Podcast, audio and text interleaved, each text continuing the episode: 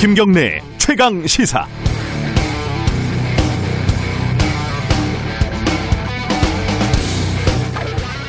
결과가 좋지 않게 되면은 평가가 가혹해지는 거는 어찌 보면 당연한 일입니다. 최근 코로나 확진자 증가세가 좀처럼 잡히지 않고 뭔가 정책 결정 타이밍도 한 박자씩 계속 늦는 것 같고요. 이건 최강세에서도 여러 차례 지적을 한 적이 있습니다. 그러다 보니까 K방역 자체가 실패한 것 아니냐 이런 뭐 본질적인 비판까지 제기가 되고 있습니다. 물론 실패의 기준이 뭐 70점이냐 50점이냐 이게 애매하기도 하고요. 실패냐 성공이냐를 규정하는 게 지금 뭐 중요한 문제인가 싶기도 합니다. 관련해서 어제 그 포털 인기 기사 목록에 K방역의 냉정한 현주소, 검사율, 발생률, 치명률, 세계 중위권 이런 굉장히 흥미로운 제목의 기사가 한참 올라와 있더군요. K방역 어쩌고 한 거는 정부의 허풍이었구만. 맞아. 숫자가 말해주는 거지. 이런 생각을 가지고 기사를 읽어보니까 좀 이상합니다. 아니, 많이 이상합니다. 기사에서 제일 처음 내세운 근거가 검사율인데 우리가 6.7%로 281개국 중에 132밖에 안 된다는 거예요. 그리고 검사율이 높을수록 좋다는 게 기본적인 전제고요. 이상하지 않습니까? 코로나 상황이 심각할수록 검사를 많이 했을 것이고 그럼 검사율이 올라갈 텐데 그럴수록 좋다는 게 통계 사이트에 가서 직접 확인을 해보니까 아니나 다를까 상황이 매우 매우 심각한 뭐 영국 17위, 미국 18위입니다. 인구 100만도 안 되는 작은 나라들이 상위권을 차지하고 있고요. 이 무식한 건지 무지한 건지 무모한 건지 어떻게 이런 품질의 기사를 쓸 수 있는 건가? 애초에 인터넷에 있는 단순 통계 몇 개, 서너 개 긁어다가 국가의 방역 시스템 전체를 평가하겠다는 그 호연지기는 도대체 어디서 나오는 건가? 언론의 기본 기능은 권력 비판, 비판이라고 저도 생각을 합니다. 그런데 비판을 해도 좀 아프게 해야지요. 근거를 가지고 비판 대상도 납득이 되게끔 적어도 제3자, 독자, 시청자들은 납득이 되게끔 이게 부끄럽지 않습니까? 물론 지금 방역 당국이 다 잘하고 있는 건 아닙니다. 하지만 해방을 놓고 저주를 하는 것은 전혀 필요 없는 짓입니다. 12월 17일 목요일 김경래 최강시사 시작합니다.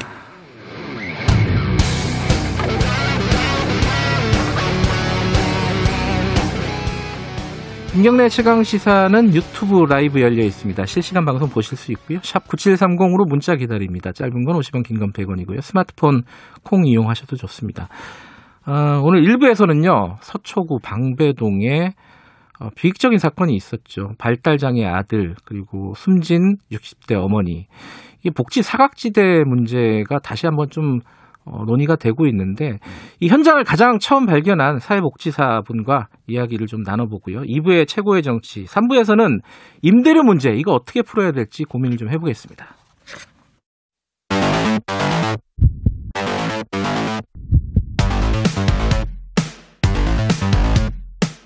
오늘 아침 가장 뜨거운 뉴스 뉴스 unboxing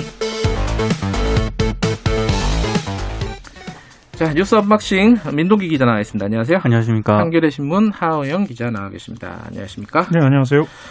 어, 어제 윤석열 총장 징계에 대해서 문재인 대통령이 재가를 했다. 어, 재가라는 말도 이렇게 잘 안 쓰는 말인데 그죠? 뭐 결재하고 허가했다. 그쵸. 뭐 이런 뜻이겠죠. 네.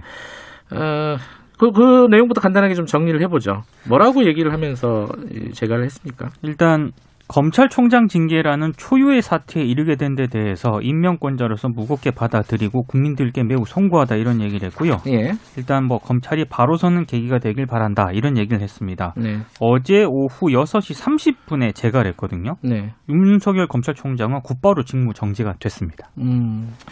근데 이제 이거는 뭐 당연한 수순인 것 같은데 이 과정에서 추미애 장관이 사의를 표명을 했어요. 그죠? 예. 그 같이 공개가 됐어요. 그러니까 어제 청와대에서는 그 재가와 사의를 동시에 공개를 했는데요. 네.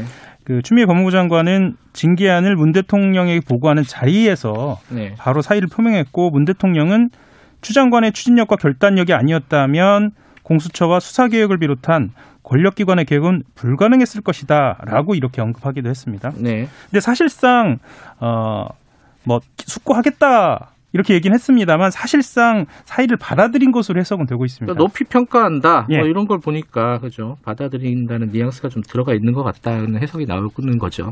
음. 근데 이게 사의 표명이 어, 이렇게 아, 이 개각 때 좀 바뀐다 이런 관측들은 꽤 있었잖아요. 근데 그렇죠. 이게 바로 하루 만에 사의 표명을 한 거는 어떻게 봐야 될까요, 이게? 그러니까 뭐 청와대는 중요한 개혁 입법이 완수가 됐고 소임을 다했다고 예. 추미애 장관이 판단을 한 것 같다. 먼저 자진해서 사의 표명을 했다라고 어제 설명을 하긴 했는데요. 네. 근데 좀 여러 지금 안팎에서 추미애 장관이 장관직을 좀 더 수행하려는 의지가 강했다라는 그런 평가도 나왔거든요. 네. 그래서 추미애 장관 사퇴 명분을 청와대가 깔아주는 식으로 좀 테러를 모색을 한 것 아니냐라는 그런 해석이 나오고 있습니다. 일단 음, 뭐 공수처법 개정안도 통과가 됐고 네. 또 윤석열 총장 징계가 지금 사실상 마무리됐기 때문에 뭐 추 장관에게 장관으로서 성과를 내고 물러나는 것이 좀 이런 명분을 준 것이다라는 그런 평가가 나오고 있는데요. 또 한편에서는 윤석열 총장만 징계를 하고 추미애 장관을 그대로 놔두면은 여론이 그렇게 좋지 않을 수도 있다 이런 판단을 한 것 같다라는 분석도 있습니다. 어, 그러면 이제 윤석열 총장은 어떻게 할 것인가? 같이 뭐 사퇴를 할 것인가? 뭘 할 것인가? 이 뭐 어떻게들 봐- 보고 있습니까? 그 일단 그 윤석열 총장이 입장문을 냈는데요. 예. 그러니까 임기재 검찰총장을 내보, 내쫓기 위한 위법한 절차와 실체 없는 사유를 내세운 불법 부당한 조치다. 뭐 이렇게 그 징계에 대해서는 이야기를 했고요. 네. 일단 그 어제 오후 6시쯤 퇴근을 했고요. 예. 그리고 차에서 내리지 않고 그대로 대검을 떠났고요. 음. 그리고 어, 변호사 같은 경우에는 계속 소송을 진행하겠다.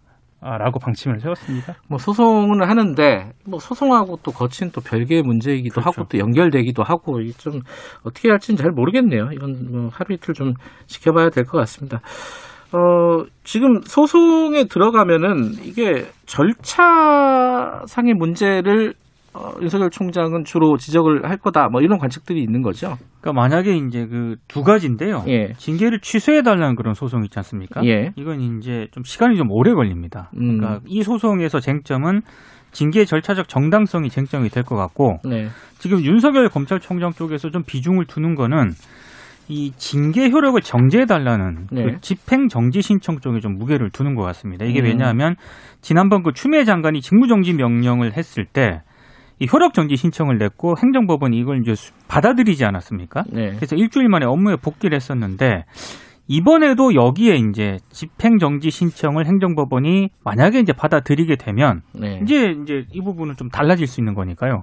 근데 좀 이 부분과 관련해서도 여러 해석이 좀 나오고 있는데 정직 2개월을 징계위가 의결을 하지 않았습니까? 예. 이게 법원 입장에서 봤을 때 상당히 애매하다 이런 저 법조계 시각도 있긴 있더라고요. 음. 그러니까 아, 정직 2개월이면 이 집행정지 인용 확률이 좀 낮다 가능성이 이렇게 보시는 분도 있고 그리고 집행정지 심리하는데 최소한 1, 2주 걸리지 않겠습니까? 네. 그럼 정직이 2개월이니까 어, 나머지 기간을 봤을 때 그렇게 또 효력을 정지해야 할 만큼 긴급성이 떨어진다. 그래서 아마 인용하기가 쉽지 않을 것이다. 이걸 또 징계비가 감안을 한 것 아니냐. 이런 해석도 나오고 있습니다. 어, 이게 다들 어, 약간 정치적인 입장에 따라서 각자 해석을 하니까요. 그쵸. 네, 뭐 다른 해석도 있습니다. 2개월이어서 부담 없이 또 어, 그러니까요. 받아들일 수 있다 네. 이런 이야기도 있으니까요. 네, 이게 어떻게 맞는지는 진짜 그쵸. 결과가 나와봐야 알겠고, 뭐 지금 상황도 다들 다르게 해석하잖아요. 뭐 추미애 장관이 할 일을 하고 소임을 다했기 때문에 멋있게 떠났다 이렇게 얘기하는 사람들도 있고, 어, 애초에 징계 수위보다 좀 생각했던 징계 수위보다 낮기 때문에 정치적인 책임을 진 거다 네. 이렇게 생각하는 사람들도 있고 네. 복잡합니다. 언론 항상- 보도를 봐도 네. 해석들이 좀 각각입니다. 예, 네. 뭐 꿈보다 해몽이 다 좋으니까요. 자, 이거는 뭐 지켜보도록 하고 어, 코로나 상황 얘기를 해보죠. 이게 더 중요한 문제죠. 코로나 확진자가 다시 잠깐 뭐 1000명 밑으로 700명대였나요 그때? 어, 또 내려갔다가. 네. 어, 다시 1030명? 아, 1078명. 그죠? 어제 그러면- 영시 기준이. 예, 그게 어, 지금까지 코로나 상황 이후로 가장 많은 거잖아요. 네? 역대 최다입니다. 어, 지금 상황은 뭐 어디 특별히 한 군데를 딱 짚을 만한 데가 없는 거죠. 동시다발적으로 막 벌어지고 있는 거죠. 그러니까 요양병원이 좀 심각한 것 같고요. 예. 어, 경기 고양시라든가 서울 구로구는 요양병원에서 계속 확진자가 나오고 있고, 예. 근데 이 요양병원뿐만이 아니라 건설 현장, 스키장, 그러니까 일상 공간 곳곳에서 확진자가 계속 나오고 있는 게 굉장히 큰 문제인 것 같습니다. 이제 어 주- 중요한 건 한 두 가지쯤 되는 것 같은데 3단계를 가느냐 마느냐 예. 정부 고민이 좀 있는 것 같아요, 그죠? 예, 그러니까 격상 기준이 있습니다. 그 네. 한 주간 일평균 확진자 수 800에서 1000명인데요. 네. 여기에는 또 진입을 했습니다. 사실상 어, 가능하게 됐고요. 음, 조건 객관적인 조건은 가능하다. 예, 예. 네. 그 언론 보도에서는 정부가 현재 3단계로 거리두기를 격상할 수 있는 상황에 대비해서 세부 대책을 으, 검토하고 있는 것으로 알려져 있거든요. 네. 세부 대책이라고 하면 하겠다라는 방침을 정해 놓은 것으로 알려져 있는 거고요. 네. 그리고 특히나 여론에서는 어, 거리두기 격상하자 라는 이야기가 점점 더 커지니까요. 네. 어, 그래서도 좀 고심을 하고 있는 것 같습니다. 어제 그 어, 언론 보도가 좀 나온 것은 네. 그 말하자면 가짜 뉴스 뭐 받은 글 이렇게 아, 해서 맞아요. 그거 네. 그 저도 문자를 네, 네. 뭐 여러 군데서 받았는데 예. 곧뭐 3단 3단계 된다. 머리 잘라라. 뭐 이런 얘기잖아요. 그렇죠. 그- 네. 미용실 못 간다 이제. 예. 그렇죠. 예, 그래서 아마 그 각자 머리를 보면서 진짜 예약을 해서 가야 하는 거 아니냐 뭐 이런 얘기도 했을 텐데 미국 이런 사람들한테는 머리 못 자라가지고 이렇게 덥수룩한 사람들이 실제로 많대요. 아니. 문을 닫아가지고. 네. 그 그게 가짜 뉴스라는 거죠. 그죠? 가짜 뉴스라고 어, 중앙재난안전대책본부가 시급하게 곧바로 음. 밝혔는데요. 예. 어, 사실은 이런 가짜 뉴스가 도는 그 정황을 봤을 때는 누군가가 실제로 의견을 전달한 것은 아닐까, 음. 누군가에게 그러면서 퍼져나온 건 아닐까 이런 추측은 가능합니다. 매우 구체적이고 어, 실행 방안도 어, 음. 어느 정도 언급되고 있어서요. 이건 뭐 공식적인 얘기가 나오기 전까지는 네. 어, 이런 어떤 돌아다니는 시중에 돌아다니는 뭐 이른바 찌라시라고 얘기하는 거잖아요. 이런 것들은 어, 믿으면 안 되고.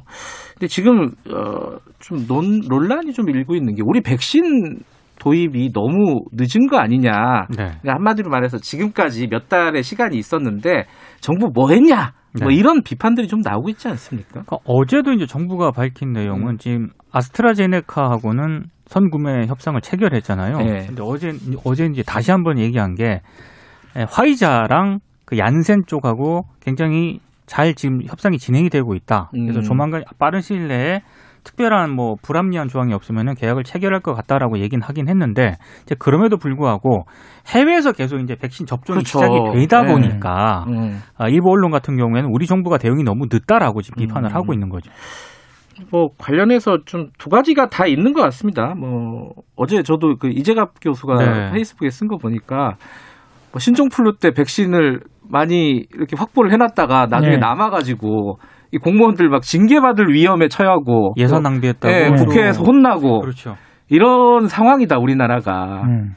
그 예산 확보도 제대로 안 돼 있는 것도 사실인 것 같고 그렇죠. 어, 예, 뭐 그런 얘기도 하더라고요. 정은경 총장이 만약에 예산 확보 그런 어떤 구체적인 절차 없이 어, 백신을 미리 확보를 했다 그러면 아마 감옥, 감옥 갔을. 것이다. 음, 네. 우리나라 같은 상황에서는 뭐 이런 얘기도 있는데 근데 그럼에도 불구하고 늦은 건 또 사실이고요. 그죠? 네. 그러니까 가장 그 유력한 게 아스트라제네카인데요. 아스트라제네카 천만 명분은 확실히 들어오는 건 맞는 것 같습니다. 맞는 것 같은데 문제는 시기예요. 그러니까 아스트라제네카는 그 임상 시험 단계에서 신뢰성도 조금 문제가 생겼고요. 음, 특히나 그 일부 환자 척수 손상 부작용이 있었다라고 해서 위험한 거 아니냐 이렇게 알려지기도 했습니다. 그런데 그 중요한 건 또 미국 FDA 좀 음. 많이 나오는 FDA의 승인이 언제냐인데 그 아직 내년- 안 됐죠. 그죠? 네, 이- 내년 2월 말 긴급 사용 승인이 제출될 것으로 보이거든요. 왜냐면 2월 말을 따져 보면 우리로서는 그 이후로 미뤄지니까 내년 봄도 좀 쉽지 않지 않느냐라는 전망까지 나오고 이제 있습니다. FDA와 상관없이 우리는 예. 식약처에서 어, 판단해서 이제 아스트라제네카 같은 경우에는 접종을 네. 시작할 수도 있다라는 입장도 음, 또 밝혔거든요. 했는데 네. 그게 참 부담스러운 거죠. 부담스럽죠. 굉장히 부담스럽죠. 예. 어찌됐든 지금 뭐 우리가 2차 유행 끝나고 나서 3차 유행이 오는 몇 달 동안의 기간 또 기간에 네. 이 백신에 대해서 너무 소홀하게 하지 않았느냐 네. 이런 비판에 대해서는 정부가 어 빨리빨리 좀 해명도 하고 네. 그리고 이제 잘못한 게 있으면은 조치도 하고 근데 좀 늦은 거 아니냐 이런 음. 비판들은 계속 나올 수밖에 없는 것 같습니다.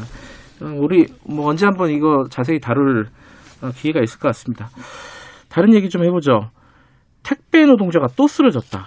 어, 이게 똑같은 일인가요? 어떤 일이에요, 이거는? 그러니까 지난 14일 서울 강동구 암사동의 한 아파트에서요. 네. 어, 배송 업무 중에 뇌출혈로 이 택배 노동자가 쓰러져서 병원에 이송이 됐고 지금 중환자실에 입원을 해 있거든요. 양상이 비슷하네요. 예. 과로사 같은 과로사의 의혹이 있는. 근데 예. 이거는 조금 그 아, 택배 차량이 아파트 단지 안에서 오랫동안 정차해 있었다고 해요. 음흠. 그러니까 이제 아파트 경비원은 이상하게 생각했을 거 아닙니까? 예. 차량에 가니까 운전석에 택배 노동자가 쓰러져 있었다고 합니다. 이걸 발견해서 병원으로 이송을 했다고 합니다. 근데 이게 어, 택배 노동자 과로사 문제가 어, 심각해서 여러 가지 대책들이 이미 나왔잖아요. 네. 근데 그 대책이 실효성이 없다고 해야 되나요? 어떻게 봐야 돼요, 이거는? 그러니까 현장에서 그 조건이 달라진 걸 체감하지 못한다는 이야기들이 나오거든요. 네. 그러니까 예를 들면 물량은 줄지 않았다는 거예요. 음, 물량은 당연히 줄지 않았고. 그렇겠죠. 예, 예. 예. 그리고 오후 넘어 오후 10시 넘어서도 일을 안, 안 하도록 이렇게 방침은 내려졌는데 그렇죠. 현실적으로는 그렇게 할 수 없다는 거죠. 예를 들면 음, 그러니까 전산상으로 10시 이후에 배송이 없다. 이런 지침이 있- 있음에도 불구하고 10시 이후에 배송 완료 스캔 보통 문자 같은 거 뜨잖아요. 저희들도 그렇죠. 스캔을 하면 그 당사자들한테 문자가 뜨는데 배송 완료 스캔은 하지 말고 배송만 하라. 뭐 이런 지시도 내려졌다는 얘기가 나오거든요. 그래서 네. 좀 철저하게 좀 감독을 해야 하는 거 아닌가 싶습니다. 음, 뭔가 대책은 내놨지만 현장에까지 그렇죠. 어떤 효과가 나타나지는 않고 있다. 네. 올해 들어서 뭐 이 숫자는 집계마다 조금 차이는 있지만 15명이라고 하죠. 네. 좀 대책이 필요한 것 같습니다. 자, 여기까지 듣죠. 고맙습니다. 고맙습니다. 감사합니다. 뉴스 unboxing 민동기 기자 그리고 한겨레 신문 하어영 기자였습니다. 지금 시각은 7시 36분입니다. 최강 시사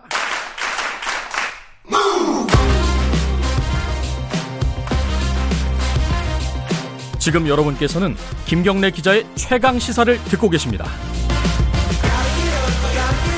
네, 며칠 전 서울 서초구 방배동 다세대 주택에서 60대 여성이 숨진 채 발견됐습니다.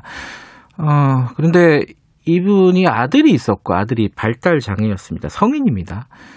노숙 생활을 하다가 어, 사회복지사의 도움으로 어, 집을 가봤는데 이그 숨진 채 6개월 동안 방치돼 있었던 어머니가 발견이 된 거죠.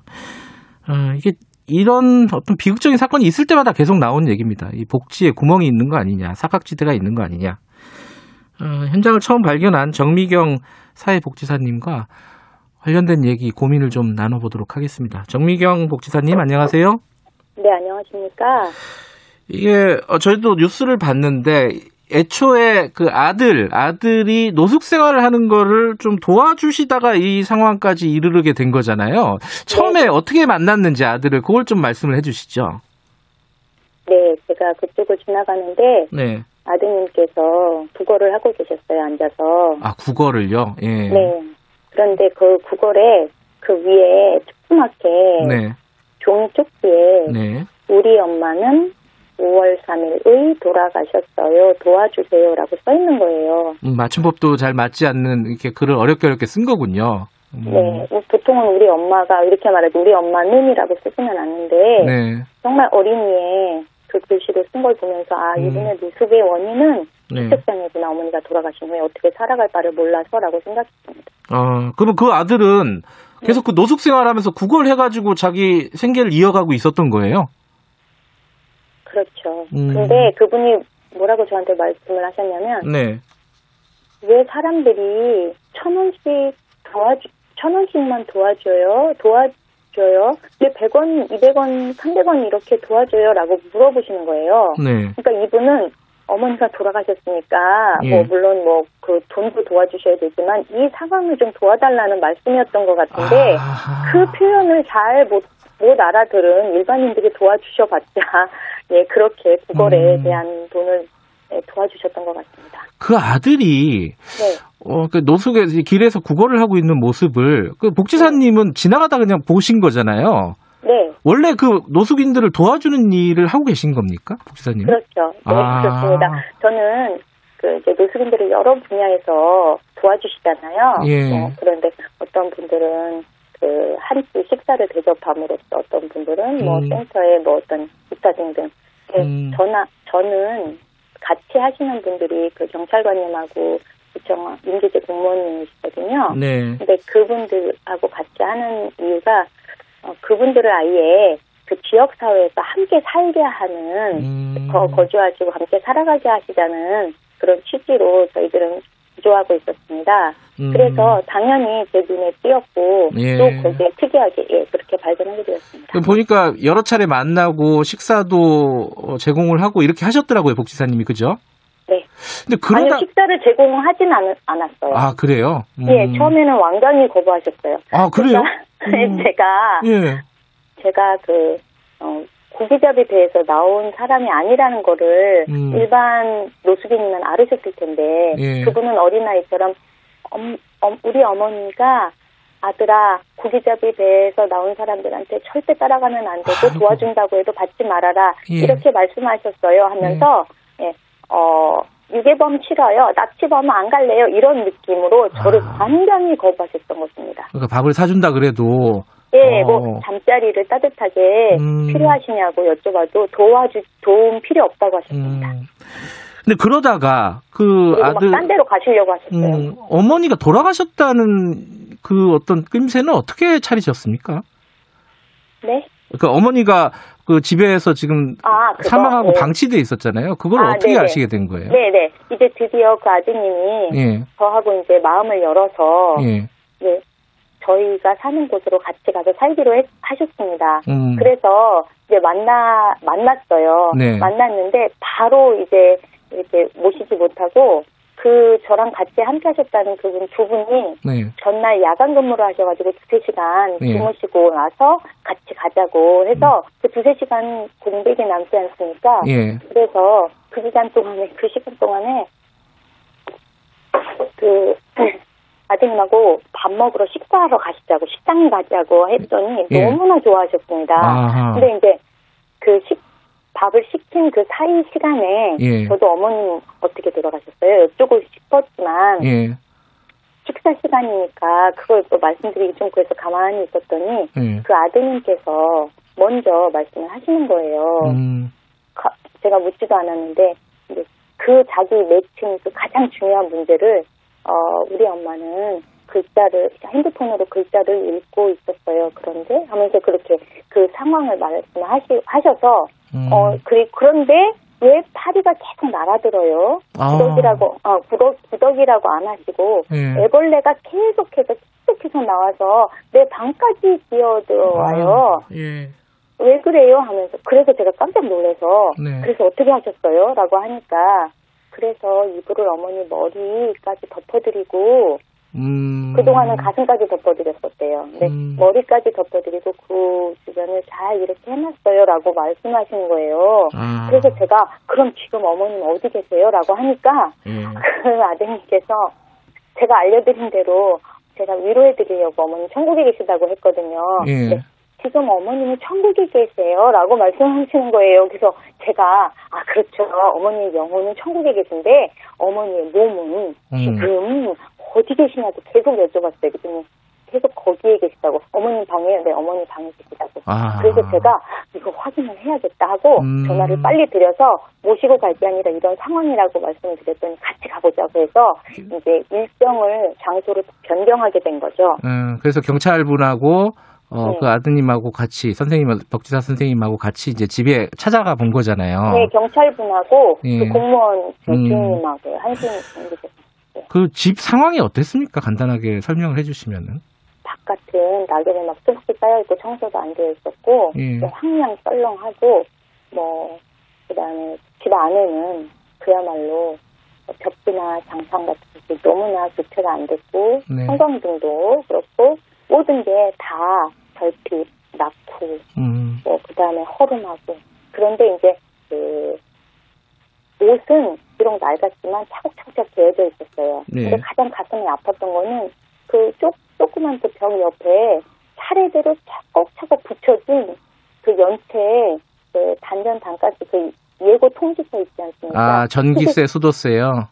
네, 그런 수도세, 가스세 이런 거를 예. 어, 내, 이날까지 내지 못하면 네, 단절하겠다 하는 음. 그 예고 통지서들을 탁탁탁탁 계속 이렇게 붙여놓은 거예요. 음, 보통 음. 그런 게 오면은 그렇게 딱 붙여놓지 않거든요, 벽에다가. 예. 그러니까 어린이가 그 내용을 모르고 그게 뒤에 스티커가 있으니까 이렇게 이렇게, 이렇게 잘 이렇게 붙여놨던 것 같아요. 아하. 그런 생각이 들어서 너무 마음이 아팠습니다.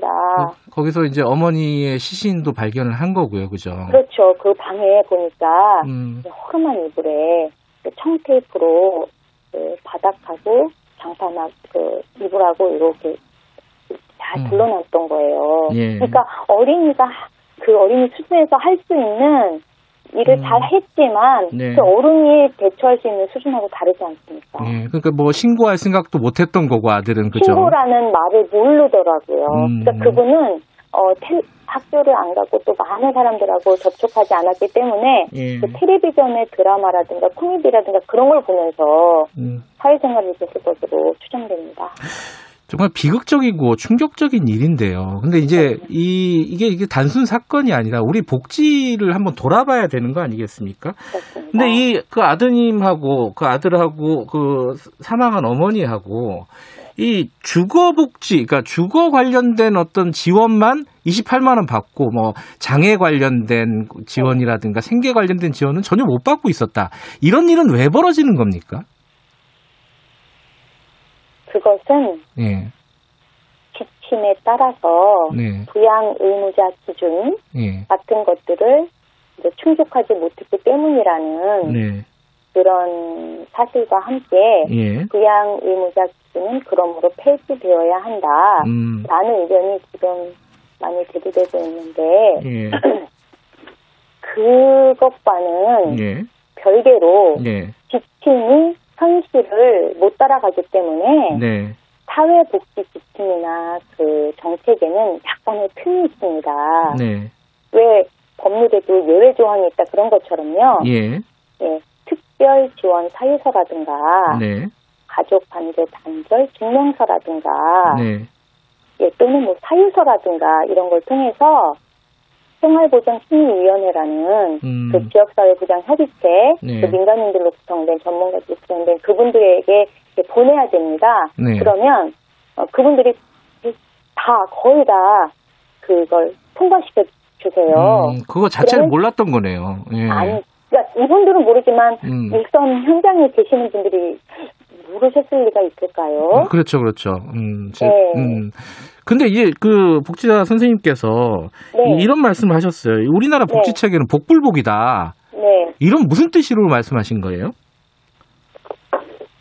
그 이미 예. 그 온라인을 통해서라든가 예. 뭐 인터넷 검색을 통해서 신청할 수 있는 방향성이나 아니면 그 범위를 잘 아시고 오시는 네. 그, 그런 분들은 이제 기능적 클라이언트라고 분류하는데 그런 신청인 예. 민원인들은 이렇게 이렇게 해주세요라고 하면 그렇게 하면 돼요. 예.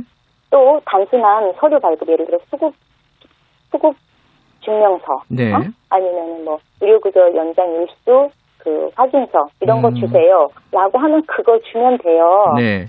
네, 그런데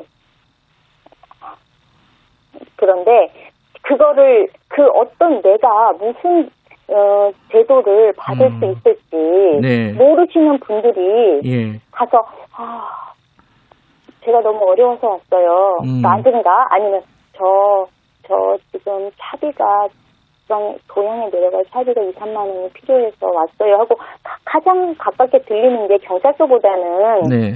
이 주민센터입니다. 네. 예, 그러면 그런데 오면은 막 회의를 통해서 아, 2, 3만 원 그 차비를 주는 제, 주는 없는데? 라고 음. 하고 아, 그런 선생님 그런 것 제도는 없습니다. 네. 선생님은 이런 것에 해당하지 않습니다. 해당되지 않습니다. 네. 라고 하시면은 그분 그냥 가는 거예요. 음. 근데 이제 다른 이제 그 상담관을 만나서 그 다른 그 현장 담당자를 만나서 선생님 왜 2, 3만 원이 필요하시죠? 음. 이렇게 물어보고 그 그러면 그분이 아 작년까지는 150만 원 정도 노동일을 했었는데 밥 150만 원도 벌었는데 자기 할 말은 다 있거든요. 음. 벌었는데 요새는 코로나 때문에 어른들만 일을 시켜주시고 젊은이는 일하지 말라고 해서 제가 지금 며칠째 일이, 어- 일이 없습니다. 그래서 돈이 없어서 제가 차라리 이런 식으로 예. 하면은 아 코로나 위기 가고 지원 이게 작년 대비해서 수입이 많이 없어졌으니까 이걸 할 수 있네 하면서 딜이 생기는 거거든요. 예. 그런데 그러면은 이렇게 그 본인이 뭐 잘 알고 있는 사람은 잘 받아가는데 모르는 사람은 누구 복지사라든가 공무원이라든가 누굴 만났느냐에 따라서 받을 수 있는 사람이 있고 또 못 받는 사람도 있고 이런 것들이 천차만별이다 그런 뜻이네요, 네. 그죠? 네, 왜냐하면 음. 정보의 비대칭성이라는 것이 네, 주택이라든가 의료라든가 예. 복지라든가 그런 분야에서 예, 많은 서비스들을 예, 그 필요한 분들이 다 알 수가 없어요. 예. 그래서 그거를 알려드리고 예. 최선을 다해서 복지 계획을 세워서 음. 신청하시도록 만드는 예. 그런 것을 하라고 예, 그 공공기관 담당자가 있는 것 예. 같습니다. 정미영 복수- 복지 사님이 현장에 계시니까 현장에 계시는 분 입장에서 이런 비극을 막기 위해서는 가장 시급하게 좀 해야 될 일, 어, 바로 잡아야 될 일, 뭐 개선해야 될 것 어떤 거라고 보십니까? 지금 송파구 새모녀 네. 사건 이후에 예, 그 정부에서는 뭐 읍면동 주민센터 첫 관문에 원스톱 창구를 만들어서 예, 그 복지 전문 상담관에게 그분이 음. 받을 수 있는 포괄적인 서비스를 다 상담을 받고 음. 원스톱이라는 것은 이리 갔다 저리 갔다 저리 갔다 하는 게 아니라 거기서 한꺼번에 다 연계를 해서 음. 할수 있는 체계를 마련해서 네. 이 신청주의 당사자가 몰라서 신청하지 못하는 바쁘거나 아프거나 뭐 음. 해서 신청하지 못하는 것이 아닌 한계를 극복하고 그 사회복지 간호사 네. 그 공무원이나 그 방문 간호사를 배치해서 알겠습니다. 예, 각- 예. 네, 그래서 관리를 받을 수 있도록 해야 되는데 그것이 현장에서 이루어지지 않았기 때문에 알겠습니다. 하신 말씀이 많은 것 같아요. 네. 오늘 여기까지 듣겠습니다. 오늘 고맙습니다. 정미경 복지사였습니다.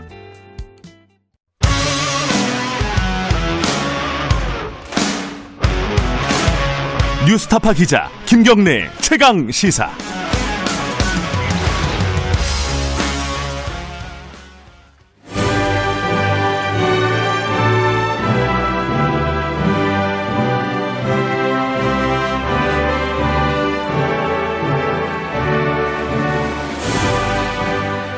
전국의 뜨거운 현안을 여야 의원 두 분과 이야기 나눠보는 시간입니다. 최고의 정치 오늘도 두 분 모셨습니다. 더불어민주당 홍익표 의원님 안녕하세요. 네, 반갑습니다. 국민의힘 윤영석 의원님 안녕하세요. 예, 반갑습니다. 오늘 이 음악이 장중한 음악이 좀 어울리네요. 뭔가 일단락이 된 것 같기도 하고 좀 이따 얘기를 좀 해보겠습니다. 유튜브 라이브 열려 있습니다. 실시간 방송 보실 수 있고요. 문자 참여 샵 9730으로 보내주시면 저희들이 공유하고 대신 질문해 드리겠습니다. 짧은 건 50원, 긴 건 100원입니다. 스마트폰 콩 이용하셔도 좋고요. 뭐 토론의 룰이 간단하게 있습니다. 뭐 2분 원래 3분이었는데 2분으로 한번 줄여볼게요. 어, 2분 정도 이내에서 말씀하시고 넘어가면은 저희들이 마이크를 끄도록 하겠습니다. 그것만 뭐 기본적으로 지켜주시면 되겠습니다. 자, 어, 이게 좀 지겨운 면이 있지만은 그래도 그렇지 어제 그제 계속 어, 큰 사건이었기 때문에 짚고 넘어가야 되겠습니다. 윤석열 검찰총장 정직 2개월이 결정이 됐고 대통령 제가까지 끝났습니다. 근데 어, 추미애 장관은 사퇴를 어, 한다고 사의, 사임을 어, 사의를 표, 표명을 했습니다.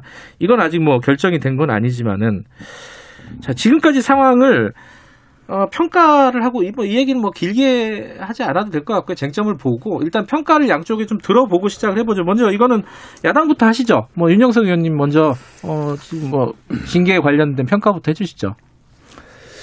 네, 결국은 이제 윤석열 총장에 대한 그 정직 2개월 그 네. 징계 결정이 났는데 앞으로 이제 이 부분은 그 어, 결국은 윤석열 총장 쪽에서 집행 정지 신청 또 네. 징계 취소 행령 소송을 제기할.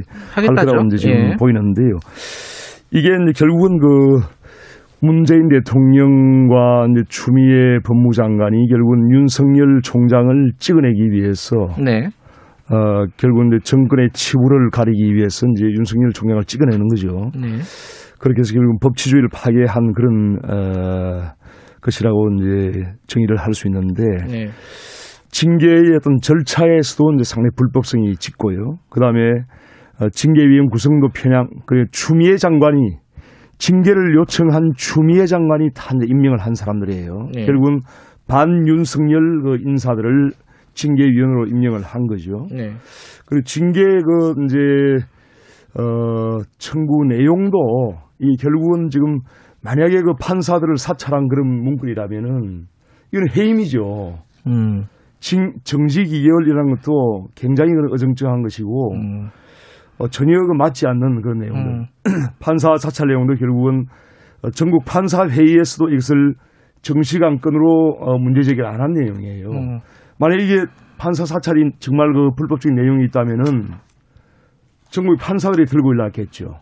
음. 어, 그런 전혀 그런 내용이 아니기 때문에 어, 전국 판사 회의에서도 문제 제기를 안 한 내용을 결국은 징계위원들이 어, 윤석열 총장을 징계를 주기 위해 짜맞춘 내용. 그 외에 이제 정치적인 중립성을 위반한 게 없습니다.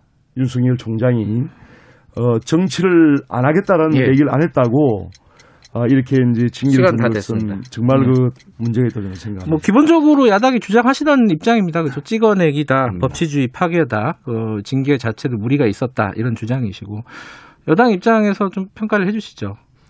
어, 어쨌든 그 최초의 검찰총장 징계하는 측면에서 어, 매우 유감스러운 일이라고 저는 생각을 합니다. 음. 그만큼 이 사안이 헌정 사상에서 중대한 사안이라고 보고 있고요. 네. 반면에 지금 일부 야당이나 언론에서 얘기하는 것처럼 어, 살아있는 권력을 수사했기 때, 했기 때문에 검찰을 탄압하기 위한 징계다라는 것은 전혀 동의할 수 없습니다. 어, 지금 문재인 정부에서만큼 검찰이 자유롭게 어, 검찰 그 저 정치권은 물론이고 특히 정부 여당에 대한 수사를 음. 이렇게 마음껏 하고 있는 검찰은 없다고 생각을 합니다. 도리어 지금 문제가 되는 것은 과도한 검찰권의 직권 남용 그리고 사실상 검찰의 정치적 중립을 넘어서 검찰 정치, 음. 검찰이 실제로 정치를 하고 있는 이런 상황에 대한 어, 심각함, 심각성이 확인된 징계 절차라고 생각을 합니다. 이번 징계가 정직 어, 2, 개월인데요 저희들로서는 사안에 비해서는 어, 저는 그 도리어 가볍다라고 생각을 합니다. 그 부분에서 좀 어, 유감스럽고요. 그러나 다만 징계, 정직이란 이게 정직이란 자체가 중징계에 해당하는 거기 때문에 네. 윤석열 검찰총장은 이 사안에 대해서 스스로 굉장히 무겁게 받아들여야 된다고 생각을 합니다. 절차적으로 충분히 반영을 했기 때문에 징계 과정에서의 절차적인 문제, 법의 절차를 충분히 따랐다고 생각을 하고요. 네. 어, 뭐, 자꾸, 뭐, 저, 법무부 장관이 자기 사람을 했다고 하는데, 거기에 오신 분들이 다 그, 로스쿨 교수들이시고, 예. 어, 상당히 우리 사회에서 법, 법과 관련돼서 기본적인 소양과 예. 그 양식을 가지신 분들이기 때문에, 그렇게 그분들에 대해서 정치적 공세를 하는 것은, 어, 또 다른 측면에서 징계권을 저 어렵 그 징계 절차에 대한 어떤 위법성이나 이걸 강조하기 위한 정치적 공격이다 저는 이렇게 음. 봅니다.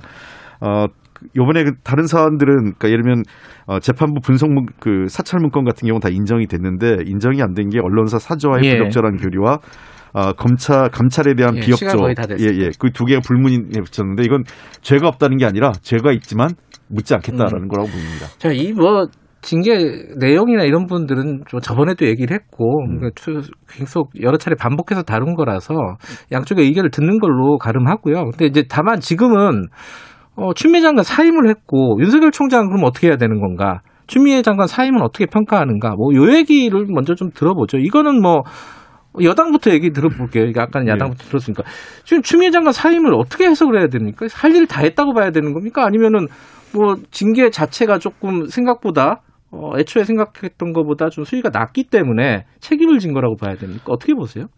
그렇지는 않고요. 예. 뭐추 장관은 어쨌든 징계 절차를 마무리했고 네. 어, 징계 절, 결정에 대해서는 저는 뭐그 본인이 개인적으로 불만이냐 뭐 만족하냐 이거는 어 크게 중요한 것 같지는 않아요. 그, 음. 그 입장 때문에 한 게 아니라 음. 어, 본인이 구성 그 징계 절차를 마무리했다는 측면. 네. 그다음에 어, 지금까지 여러 가지 논란으로 인해서 예. 어, 그 대통령에게 어떤 정치적 부담을 드렸다는 측면 이런 이런 것들에 대해서 일단 본인이 어, 그 사의 표명을 통해서 대통령에 대한 부담을 덜어드리고 네. 이제 진, 그 검찰 개혁이 자꾸 이 언론이나 야당에서는 두 사람 간의 개인적 갈등을 예. 자꾸 치부하기 때문에 음. 본인이 있는 것보다는 이제는 다 후임자에게 그 바톤을 넘겨줘서 검찰의 제도적 개혁으로 좀 더 집중하는 것이 음. 어그 이더 효율적이고 어 검찰 개혁을 제대로 할 수 있지 않을까 하는 어 개인적으로는 굉장히 정치적으로 어 잘한 결정이시다 보고요. 음. 아마 어 본인으로서는 굉장히 그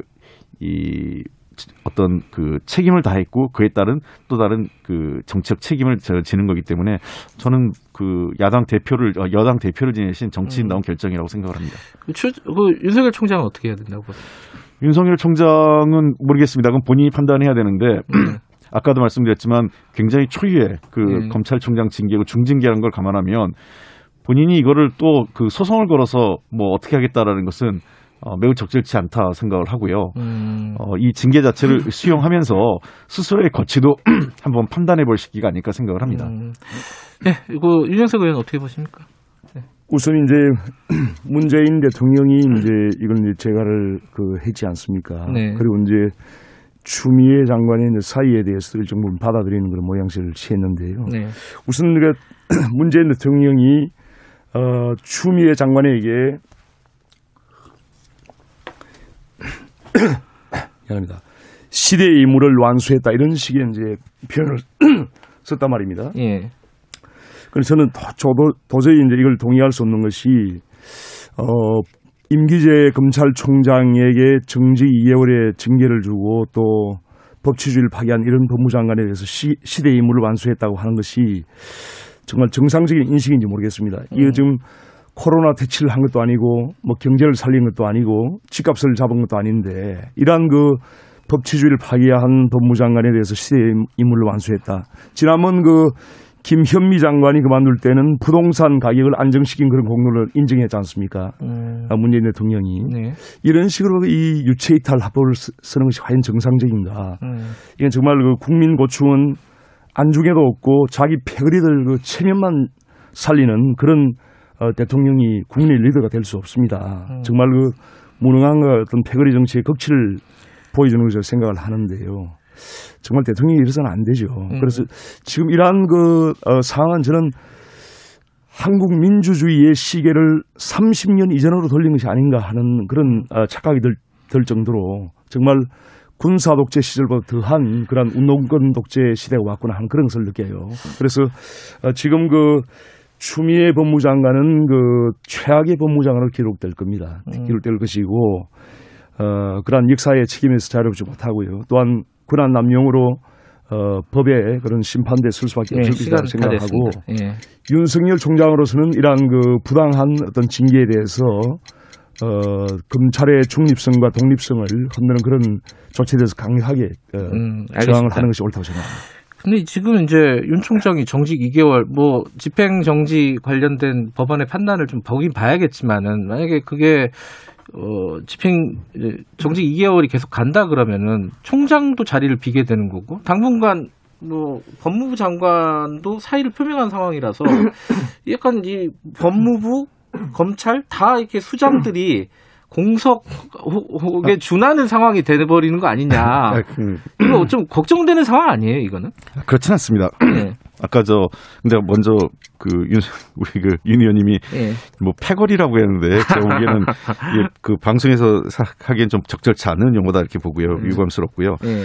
어 지금 이제 추미애 장관이 사의 표명을 했지 않습니까? 사의 예. 표명을 했다고 바로 그 사표가 수리되는 건 아니고 예. 아무래도 이제 그 대통령께서 아직 판단을 좀 확실히 하진 않으셨어요. 이걸 예. 어떻게 처리할지 사의를 받아들일지 어떨지는 아마 받아, 받아들일 가능성이 높다고 생각하는데 그 음. 경우라도 어, 후임자 또그 인사 후임자를 선- 그, 그 발탁해야 되고 인, 인사청문회 절차가 있지 않습니까? 예. 그때까지는 법무장관의 지위를 유지하는 거기 때문에 음. 당분간 후, 그 법, 법무부 또는 검찰의 조직의 안정성을 추미애 장관이 유지해 가면서 어, 후임자에 대한 절차가 이루어지지 음. 않을까 생각을 하기 때문에 말씀하신 것처럼 뭐큰 뭐 음. 예, 어떤 그 업무의 예. 그 연속성을 끊을 정도의 그 어떤 공백 이런 거는 크지 않을 것으로 보입니다. 일부에서 그 원전 수사 같이 지금 현 정부를 약간 겨냥한 듯한 그런 수사들은 그러면 앞으로 좀 흐지부지 되는 거 아니냐? 이 걱정은 어떻게 보세요?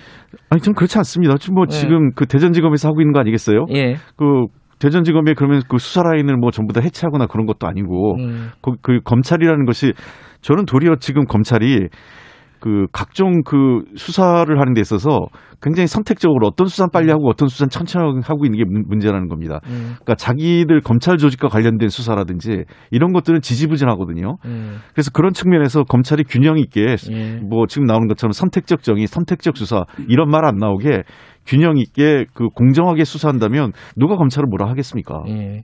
윤 의원님, 그, 지금 그, 윤석열 총장이 소송하고 이런 거 좋은데, 이게 또 소송 들어가고 그러면 장기화 되는 거잖아요. 그래서 검찰 조직 자체를 위해서는 좀 거치를 결정하는 게 어떠냐라는 의견들이 있지 않습니까? 일부에. 여당도 그렇게 의견을 내시는 분들이 좀 있는 것 같고. 어떻게 보세요? 이 부분에 대해서는? 우선 그 검찰 조직 내부에서는 이제 음. 윤석열 총장의 임기가 보장돼야 된다. 예. 이렇게 이제 정치적으로 정치 권력이 어, 임기제 검찰총장을 흔드는 것은 바람직하지 않다는 그런 절대적인 그 지지가 있는 것 같아요. 검찰 음. 내부에서는. 그렇기 때문에 지금 어, 이승윤 그 서울중앙지검장이죠. 네. 그러니까 친추미애 파고인데 친여 어, 그런 검사인데 이 사람이 그 지금 어, 관장을 하고 있는 그 서, 서울중앙지검의 부부장 검사들도 지금 네. 여기에 대해서 지금 윤석열 총장 징계에 대해서 이의를 제기하는 거 아니겠습니까? 그리고 대다수의 지금 검사들이 같은 입장인데요. 그러니까 지금 그 윤석열 총장이 이대로 물러난다면은 네. 부당한 절차에 의한 그런 징계 또 음, 실체적 어떤 이 사유가 전혀 되지 않는 그러한 징계에 대해서 어, 굴복을 하는 꼴이 되기 때문에 네. 그거는 아마 검사들도 바라지 않을 것이고 또한 법조인들이나 일반 국민들도 아마 다수가 그거는 바라지 않을 거라고 생각합니다. 글쎄요. 예, 뭐, 하실 말씀 있으면 예. 예. 저는 도리어 저 자꾸 그 윤석열 총장 이 정도면 지금까지 뭐 윤석열 총장 좋아하시는 분도 있고 많이 네. 계시기 때문에 그러는데 더 그런 식의 모습을 보- 이후에 그런 식의 모습을 보이는 거는 도리어 좀 찌질해 보일 수도 있다고 봐요. 음. 그래서 어떤 때는 어 조직을 위해서 그렇게 본인이 사랑하는 검찰 조직을 위해서 어 결단을 할 때는 결단을 해야 된다고 생각을 하고 아까 자꾸 이제 이성윤 중앙지검장이나 심재철 검찰국장 같은 사람들이 뭐 친추미애 파다 이러는데 아, 저는 그런 방식이 맞지 않아요. 그러면 뭐 윤석열 검찰총장이랑 한동훈 어, 검사는 뭐 친국민의힘 쪽입니까? 그 그렇게 자꾸 이제 검찰을 누구파 뭐 음. 이렇게 가르지 마시고 서울중앙지검장이나 검찰국장은 당연히 거- 검찰총장의 지시도 따라- 따라야 되지만 상급자인 법무장관의 지시도 따라야 되는 위치입니다. 그거를 지시를 그, 그 다른 사람들이 되고 이게 장관파다, 누- 뭐반 윤석열파다 이렇게 자꾸 규정을 해서 하는 거는 전 적절치 않고 그런 말 자체가 나오는 게 지금 검찰이 매우 비정상적으로 지금 운영되고 있다 이렇게 생각합니다. 알겠습니다. 뭐, 이, 이 얘기 여기까지 하죠. 윤윤 의원님 뭐, 하실 말씀 있으면 한 1분만 하셔도 좋고요. 아니면 다음 주제로 넘어갈게요. 아까 이제 예. 공수처 관련해서 잠깐 그 우리 예. 에, 홍 의원님께서 말씀하셨는데 공수처? 공수처 이제 월성 원전 이런 수사를 이제 검찰이 어, 하는 것에 대해서 이제 어, 제가 보기에는 이제 일반적으로 보기에는 지금 공수처를 설치한 목적이 공수처하고 제가 이러한 아무 그, 그 얘기는 안 했는데 어떤 음. 월성 원전 수사라든지 울산시장 부정선거 사건이라든지 이런 부분은 이제 결국은 공수처가 가져올 수 있는 사건 이측권이라는 게 있어요. 이게 굉장히 독소 조항인데 그런 조항을 이제 공수처가 그걸 활용을 해서 이제 그러한 정권의 지금 어떤 어, 여러 가지 어떤 부정부패 사건이라든지 이런 것을 이제 가져올 것 같은데 지금은 이제 공수처가 이번에 무리하게 참 그 두 번의 법개정을 통해서 이제 통과됐는데 이것이 어, 노무현 전 정부 당시에 추진했던 공수처하고도 전혀 다른 겁니다. 이게 결국은 그 당시에는 수사권만 있었는데 이번에는 이제 수사권과 기소권을 다 이제 가지고 있고요.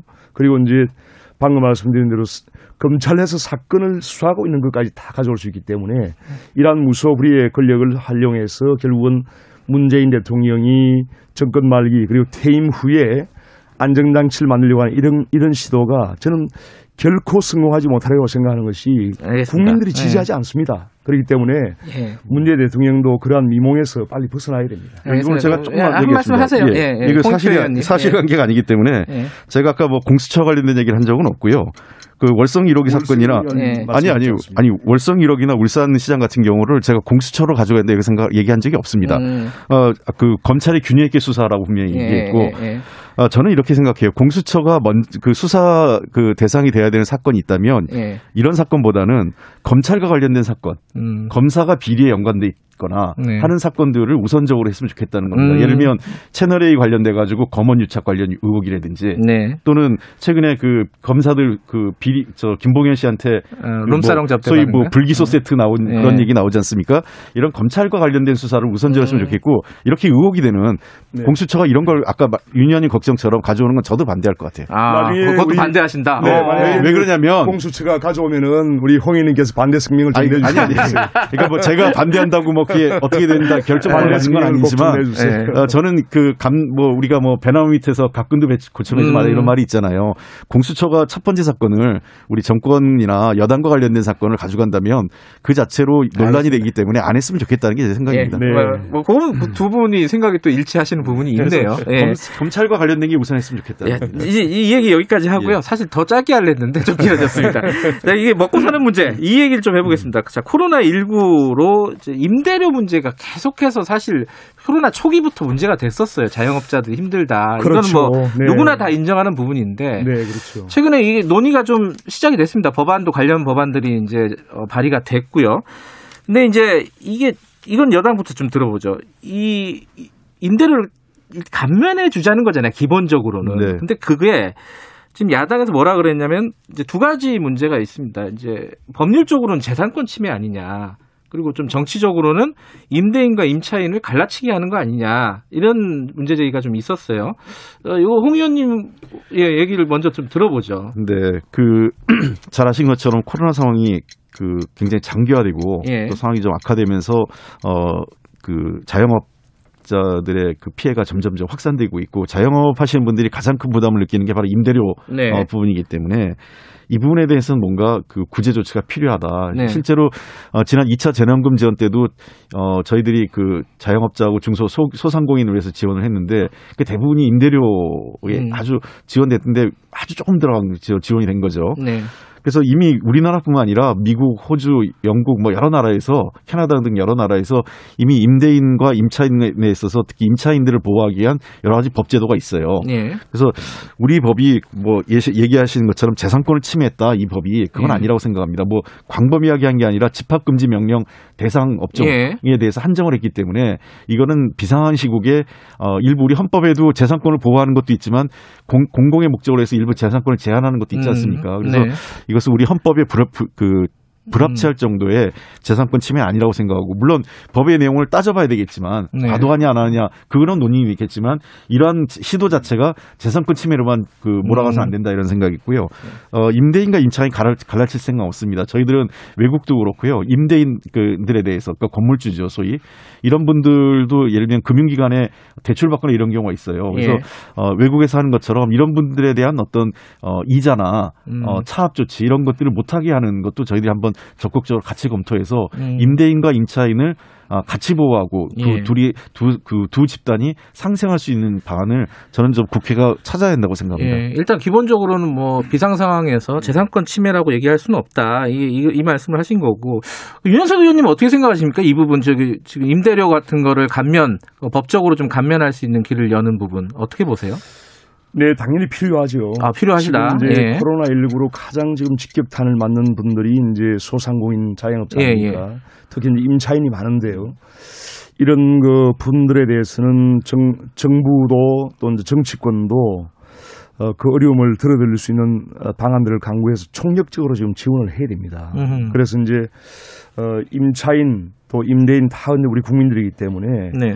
그분들이 어떤 뭔가 그 특히 이제 임차인의 어려움에 대해서 이제 임대인도 지원을 해야 되고요. 예. 그런 부분이 이제 지금 착한 임대- 임대인 운동도 지금 벌어지고 있지 않습니까? 예. 그래서 예를 들면 임대인이 이제 임차인에 대해서 임차료 임대료를 감면할 경우에 거기에 예. 대해서 이제 정부가 지원을 한다든지 예. 그러한 정책을 시행을 하고 있잖아요. 예.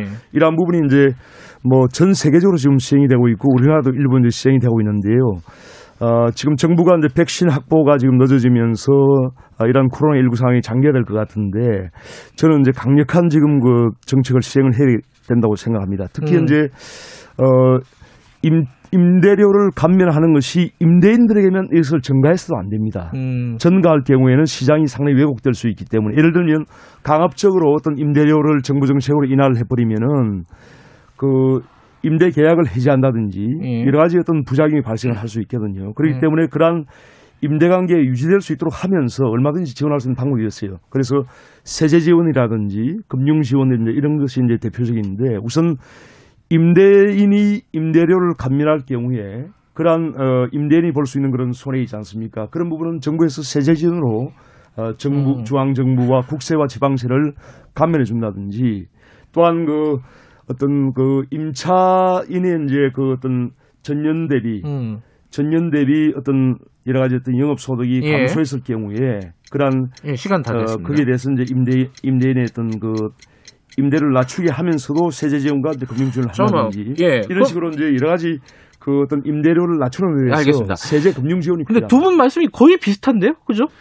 어, 그래서 저는 이거는 네. 그냥 아까 너무 프레임으로 네. 뭐 재산권 침해다 이렇게 해서 논의 음. 자체를 막는 거는 적절치 않다고 생각을 하고 어, 물론 그 저희가 지금 우리 당 의원님이 낸 법안이 어, 과도하다는 비판이 있을 수는 있어요. 이동주 그럼- 의원께서 예, 예, 내신 예, 거? 그렇습니다. 그러면 그 법안의 과도한 부분을 좀 덜어내고 그럼 음. 어떻게 할 거냐 하는 논의를 국회가 좀 생산적으로 했으면 예. 좋겠다는 거고요. 어, 외국에서 사례가 있는 것처럼 저는 몇 가지는 반드시 해야 되는 게 예. 법과 그 이 법을 법에서는 충분히 반영은 안 됐는데 네. 예컨대 그 이미 육- 그 미국이나 캐나다에서는 어 내쫓지 못하게 돼 있어요 한 네. 6개월 정도를 그러니까 임대료가? 연체된다 하더라도 예. 어 내쫓지 내쫓아서는 안 된다 음. 어, 계약을 해지해서는 안 되는 거를 좀 어, 저는 좀 분명히 해야 될 것 같고 예. 두 번째는 국가도 부담을 하지만 네. 임, 임대인과 임차인들도 일부 어, 각자 어느 정도는 어, 그 서로가 약간의 그 이, 이런 게 일종의 이익의 공유도 있지만 어, 손실도 어, 공유하는 문제이기 때문에 뭐 예를 들면 어, 100만 원의 임대료가 있다면 정부가 한 50% 지원을 한다고 했을 때 임대인과 임차인이 한 어, 이 나머지 절반 정도씩을 음. 공유한다거나 이런 삼자가 저는- 다 부담하는 네, 그렇습니다. 예. 그런 방안이라든지 어, 이 여러 가지 그 저희들이 방법이 있을 거예요. 각- 예. 물론 뭐 가급적 정부의 부담을 높이는 방안으로 저희들이 검토를 하겠지만 음, 그리고 예. 또 하나는 아까 얘기했지만 금융기관들도 이 적극적 나서야 됩니다. 음. 금융기관이 어, 이미 그 미국도 그런 걸 하고 있는데요. 차 못 들어가게 하는 겁니다. 예. 어, 이 코로- 코로나 기간으로 인해서 이자를 못 갚거나 음. 연체했거나 이런 경우에서 건물을 차압하거나 또는 어, 자영업자들을 대상으로 해서 뭐 그 재산권을 차압하는 그런 형태의 것은 지금은 어, 중단시키는 게 예. 어, 저는 바람직하다 이렇게 생각합니다. 지금 말씀하신 게 정부, 임대인, 임차인, 금융권 다들 좀 부담을 나눠 가지는 형태로 좀 법안을 설계해 보자는 말씀이신데 그거 동의하세요? 윤영석 의원께서는? 고통 분담을 해야 되고요. 어, 동의하시네요. 이제 고통 분담을 해야 되고 그런 임차료 어떤 인하를 예. 결국은 임대인들에게만 모두 증가시키게 되면은 네. 그 시장 실세에 엄청난 왜곡이 올 수 있고 우리가 기- 생각지 못한 그런 부작용이 올 수 있기 때문에 네. 임대인들에게 증가하는 것을 저희가 반대한다는 겁니다. 음. 그렇기 때문에 그런 것을 임대인들에게 일방적으로 증가하지 말고 공- 뭐 정부와 또 금융기관 네. 또 임차인들까지 예. 각자 어떤 그 고- 고통 분담을 한다면은 알겠습니다. 임대인들도 얼마든지 수긍할 수 있는 그런 뭐 정책이 저, 나올 저하고 의원 큰. 차이가 없네요. 예, 큰 차이가 없으니까. 그, 근데 두 분께 똑같은 질문을 드릴게요. 한 30초씩밖에 시간은 없지만은 5612님이 이런, 이런 말씀하셨어요. 임대료 문제를 국가에서 강제하면 안 되는 거 아니냐. 나중에 매출 올라가면 그럼 더 내야 되는 조항이 있는 거냐. 이런 문제 지- 지적을 하셨단 말이에요. 그, 그걸 예. 이 법을 좀 오해하신 건데요. 예. 이 코로나 상황, 이- 이런 비과 같은 아주 비상적인 상황이 국한돼 있는 겁니다. 음. 이 법도 집합 금지 업, 업종, 네. 그다음에 업소를 대상으로 한 법이기 때문에 예. 모든 임대인에게 적용도 안 되는 법이에요. 예, 그러니까 어, 그런 오해가 있는 것이죠. 예, 윤영석 의원님 어떻게 보세요? 이 질문에 대해서는? 어 그것이 이제 결국은 지금 민주당에서 이제 임대료 멈춤법 이런 부분이 네. 일방적으로 임대인들에게 책임을 전가하는 그런 내용이에요. 그, 그 자체가 음. 지금 말씀하신 그 부분은 아마 그 법안의 내용을 보고 말씀하신 것 같은데 저도 그런 종류의 임대인들에게 일방적으로 책임을 전가시키는 것은 반대합니다. 음. 그렇기 때문에 어, 말씀하신 부분은 상당히 옳은 부분이 있다고 생각하고요. 네. 우리가 정부와 또 임차인, 임대인, 또 금융기관 이런 사회 구성원 모두가 같이 알겠습니다. 분담할 수 있는 뭐, 그러한 정책을 우리가 두 분의 어, 말씀이 다르지 않으니까. 음, 이거는 뭐 국회에서 잘 논의하면 될 것 같은데 예. 근데 오- 신문들 제가 언론도 오늘 아침에 좀 뒤져보니까 이 어, 민주당 내부에서도 이게 위헌 논란, 재산권 침해 논란이 많아가지고 이런 식으로 경감을 해주는 쪽이 아니라 그냥 국가가 지원하는 형태로 가는 거 아니냐 이런 해석들이 많더라고. 요 이거는 그럼 잘못된 말이라고 보세요? 뭐 내부에서 그런 그 지적도 있습니다. 있긴 그, 있다. 예, 있긴 있어요. 예. 그래서 제가 아까 말씀드린 것처럼 음. 어그 고통을 분담하는 각 음. 주체들이 그러니까 정부 그다음에 임대인, 임차인, 그다음에 금융기관 등을 포함해서 예. 어, 조금씩은 공- 고통 분담을 해야 된다는 게 필요하다. 그래야만 어, 법 도 중요하지만 이 법이 통과되기 위해선 사회적 합의나 어떤 스- 그 사회적인 공감대가 굉장히 음. 중요하다 좀 보고 있습니다. 알겠습니다. 이 부분은 뭐 두 분의 입장 차이가 거의 없기 때문에 논- 국회에서 논의가 잘 될 거라고 기대를 해보겠습니다. 저희가 3부에서도 기본소득당 용해인 의원하고 이 얘기 좀 하고 어, 김기식 어, 의 식스센스에서도 같은 얘기 좀 다뤄보도록 하겠습니다. 오늘 두 분 좀 고맙습니다. 네, 감사합니다. 예, 감사합니다. 국민의힘 윤영석 의원님, 더불어민주당 홍익표 의원님이었습니다. 오랜만에 의견이 일치가 돼서 기분이 좋습니다. 자, 3부에서 뵙겠습니다. 일부 지역국에서는 해당 지역 방송 보내드립니다.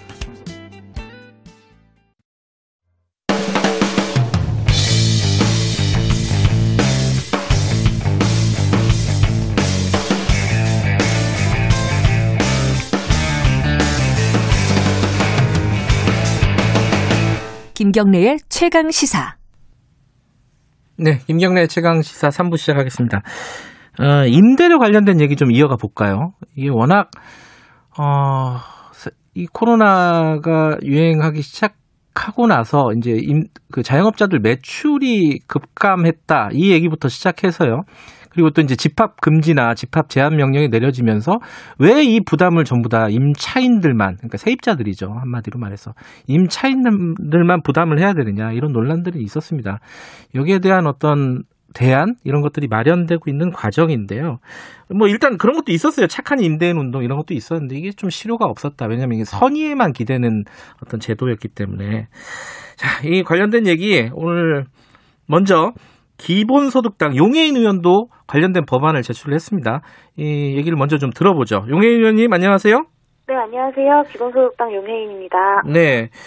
어, 재난 시기 상가 임대료 감면법 어, 이런 거를 내셨습니다. 이게 네. 지금 보니까 민주당에도 비슷한 법안이 올라와 있어요. 이동주 의원 같은 경우에도요. 상가 임대료 감면과 관련된 좀 다른 게 어떤 거예요? 네, 일단 그 임대료 부담이 상당하다라는 이야기는 올해 네. 초부터 계속해서 나왔던 건데요. 네. 이 공- 공통의 문제의식은 이 임대료 관련된 대책들이 이제 임대인의 선의에만 기대고 있어서 사실은 네. 강제성이 없다. 근데 하지만 그 명세 자영업자들의 영업 제한이나 영업 중단 같은 경우는 강제적으로 이루어지는 조치이기 때문에 이 고통 분담을 좀 공정하게 하자라는 취지이고요. 네. 좀 차이점은 이제 이동주 의원님 같은 이동 이동주 의원님의 안 같은 경우는 상가 건물 임대차 보호법 개정안인데요. 예. 제가 낸 안은 재난 및 안전관리 기본법 개정안입니다. 어, 법이 다르네요. 완전히 보- 네, 분류가. 그렇습니다. 예. 네, 이게 상가 임대차 보호법은 민간 주체 간의 계약을 다루는 민법의 한 종류인데요. 음흠. 이게 이제 국가가 민간의 계약 자체에 과도하게 개입한다라는 논란이 좀 있을 수 있을 것 같습니다. 음흠. 그래서 이제 저희가 주- 주- 개- 재난안전법으로 개정안을 준비했던 거는 네. 재난안전법 같은 경우는 국가의 재난 시기에 재난 대응을 규정하는 행정법이기 때문에 네. 이제 민간의 일반적인 계약에 개입하는 것은 아니고 네. 재난 시기 이제 국가가 민간의 자원과 인력을 어디까지 사용할 수 있을 것이고 어떻게 적절히 보상할 것인가를 규정하고 있는 음. 행정법이기 때문에 이 특수한 재난 방식으로 규정하는 것이 좀 더 합리적이다라고 음. 보고 있습니다. 자, 구체적인 뭐 어떻게 임대료 부담을 경감시킬 것인가 이 얘기는 조금 이따 여쭤보도록 하고 네. 논란 좀 2부에서도 저희들이 이 논란을 어, 여야 의원들하고 좀 다뤘었는데 이 재산권 침해 지금 방금 말씀하셨어요. 상가 임대차 보호법을 손대면은 어, 개인 간의 계약에 국가가 개- 너무 과도하게 개입하는 거 아니냐 이런 논란이 생길 수 있다. 근데 이게 뭐 상가 임대차 보호법이 아니라 이 뭐 재난 관련된 법안이라고 하더라도 이 재산권을 침해하는 게 헌법을 어, 위반하는 거 아시냐 아니냐 위헌 아니냐 이런 논란들이 있단 말이죠. 어떻게 보세요 이 부분? 사실 같은 논리라면 지금 이제 고통받고 있는 자영업자들이 네. 이 정부의 방역 조치, 영업 정지, 영업 중단 이 조치가 어, 나의 영업권을 침해하는 것이다. 그래서 음. 나는 3단계든 2.5단계든 2단계든 장사하고 싶으면 하겠다라고 말한다고 하면 사실은 이제 그것도 이제 재산권 침해에 대한 어떤 하나의 논리가 될 수 있는 거죠. 근데 음. 하지만 어 저- 우리가 이제 모두의 이제 방역 조치를 위해서 혹은 건강을 위해서 네. 그 국가가 그 정도의 권한, 행정적 권한을 행사할 수 있다라는 것을 서로가 다 이제 양해하는 것 아니겠습니까? 네. 그래서 어, 임대인의 재산권은 성역이고 자영업자의 영업권 영- 영업권은 이제 동네 북이어서 마음대로 정지시켜도 음. 되는 것이 아니다. 네. 네, 분명히 분명하게 감염 확산을 막아야 하고 그것이 공동 체가 안전해지는 방법이기 때문에 네. 정부가 자영업자의 영업 중지를 명했고 음. 당연히 이제 임대인의 제, 그 임대인의 그 임대료에 대한 권한 역시도 네. 재난이라는 특수한 상황에서는 자영업자의 영업권과 마찬가지로 네. 일정 부분 좀 정부가 조치를 취할 수 있다라고 보여집니다. 예. 지금 그 민주당의 이동주 의원이 발의한 안을 보면은 네. 어, 집합을 금지한 업종에 대해서는 임대료를 부과하지 못하게 하고 집합을 예컨대 뭐 제한하는 업종에 대해서는 뭐 2분의 1 정도를 부과하거든.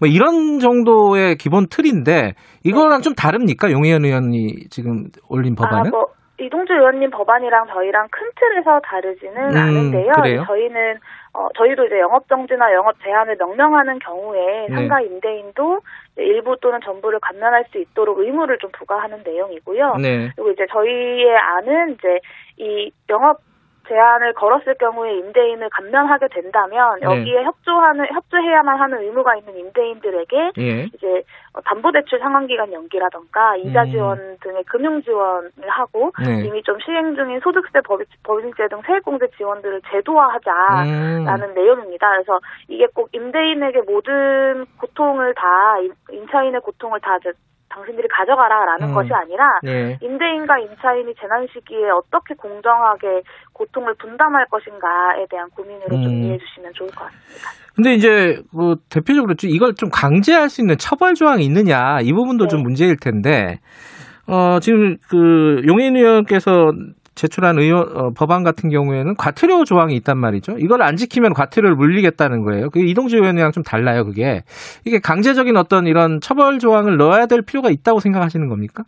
아, 이게 이제 저희가 낸 안 자체에 예. 이 임대료 멈춤 자를 응하지 않을 경우에 이제 과태료 자체를 부과하는 음. 조항이 있는 것은 아닌데요. 아, 그래요? 아마 이제 법률안을 논의하는 과정에서 상임위원회에서 법안 심사를 할 때그 네. 논의가 좀 이루어지게 될 것 같습니다. 이게 음. 민법 같은 경우는 어, 각 민간 주체 간 계약을 다루는 민, 법이 법안이기 때문에 이제 벌칙 조항을 둘 수가 없는데 네. 저희가 준비한 재난안전법 같은 경우는 이제 행정법이기 때문에 네. 국가가 어, 적절히 보상도 할 수 있고 아니면 벌칙 규정도 둘 수 있는 법안입니다. 그래서 음. 어, 국가가 어떤 행정 명령을 했을 때 이것에 대해서 뭐 잘 지켜지지 않는다거나 따르지 않는다면 이제 뭐 과태료 처분이라거나 이런 것이 가능한 법률이고요.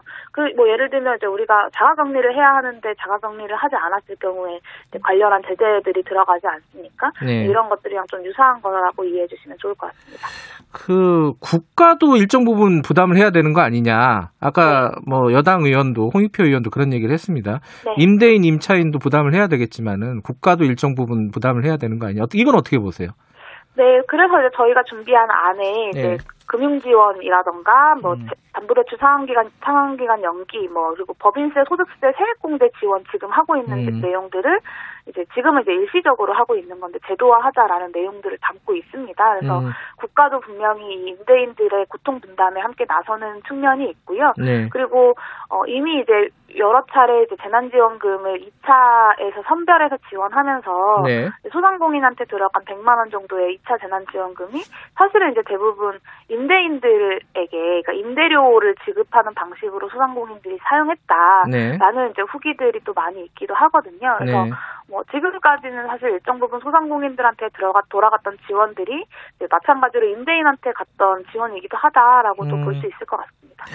근데 이제 항상 나오는 얘기가 이제 청취자분도 그런 의견을 주셨습니다. 이제 영세 임대 사업자 있지 않습니까? 네. 어, 그뭐 건물주라고 해도 뭐 다 같은 건물주가 아니잖아요. 그냥 점포 하나 갖고 있는 소유하고 있는 그런 임대인들도 있으니까요. 이런 분들에 대한 대책은 좀 있어야 되는 거 아니냐? 똑같이 일률적으로 주- 적용할 수는 없는 거 아니냐? 이 의견에 대해서는 어떻게 보세요?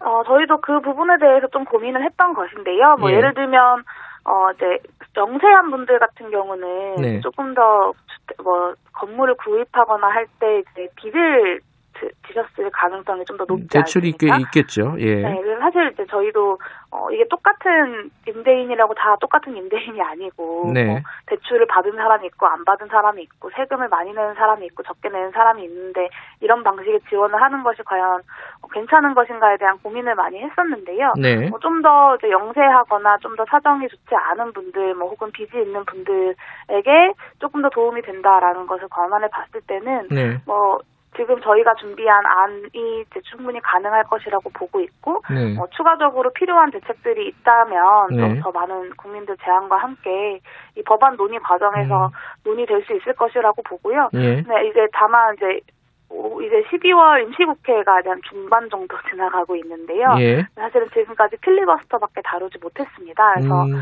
어, 관련한 내용들이 좀 12월 임시국회 내에 좀 빠르게 논의가 진행되면 음. 좋겠습니다. 12월 임시국회에서 빨리 논의하자. 그럼 지금 말씀하신 건 사실 어, 지금 뭐 3단계 가니마니까지 이제 얘기가 나오고 있으니까 진짜 시급히 논의가 좀 필요한 것 같습니다. 오늘 말씀 여기까지 드릴게요. 고맙습니다. 네, 감사합니다. 기본소득당 용혜인이었, 용혜인 의원이었습니다. 김경래 최강시사 듣고 계시고요. 지금 시각은 8시 30, 40분 향해 가고 있습니다.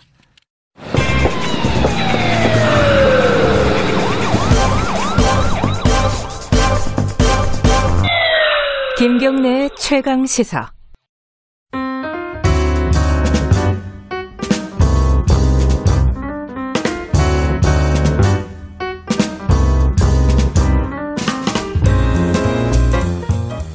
더 나은 미래를 위해 오늘의 정책을 고민하는 시간입니다. 김기식의 정책 이야기 식스센스 김기식 더미래연구소 정책위원장 나와 계십니다. 안녕하세요. 예, 안녕하세요. 네. 어, 임대료 얘기 조금 이따 할 텐데 그 전에 뭐 이, 거 하나 더 여쭤보고 싶어가지고 제가 네. 자 징계 2개월 정직 2개월로 결론이 났고 윤석열 총장에 대해서 예. 예, 예. 났고 이제 뭐 소송 들어간다 뭐 이러고 네, 있고 네. 추미애 장관은 사의를 표명한 상황이고요. 자, 이 전체적으로 뭐 평가를 한번 듣고 싶네요. 이게 좀 혼란스러운 상황이라서요.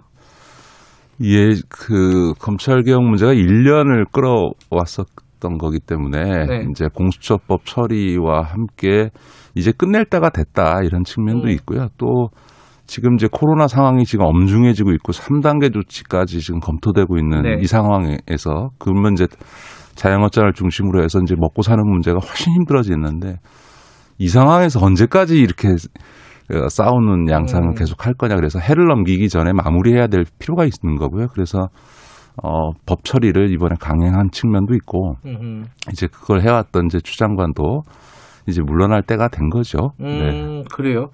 근데 거기까지는 됐는데 네. 윤석열 총장은 어쨌든 정직 2개월이란 말이죠. 징계가. 네, 네, 네. 그러면 소송까지 한다는 거고 예. 이거 앞으로 이 혼란스러운 상황은 끝나지 않을 것 같아요. 그렇습니다. 그래, 지금 실제로 아마 윤석열 총장이 소송을 내면 네. 어, 지금 법원의 그동안의 판례나 이런 걸로 보면 인용될 가능성이 을 배제할 수 없습니다. 그러니까, 효, 오. 그러니까 정직 효력이 정지될 가능성도 배제할 수 없는데 아하. 이제 이, 이 대목에서는 저는 이제 윤석열 총장에게도 음. 공직자에 대한로서의 도리에 대해서 말씀을 좀 드리고 음. 싶어요. 그러니까 공직자는 아무리 어려워도 국민을 자신의 거취 문제로 피곤하게 하면 안 됩니다. 음, 다시 말해서 만약 이 징계가 부당하다고 생각하면 다툴 수 있는 거죠. 음. 다툰다 하더라도 본인의 거취 문제를 걸고 해서는 안 된다. 왜냐하면 아하.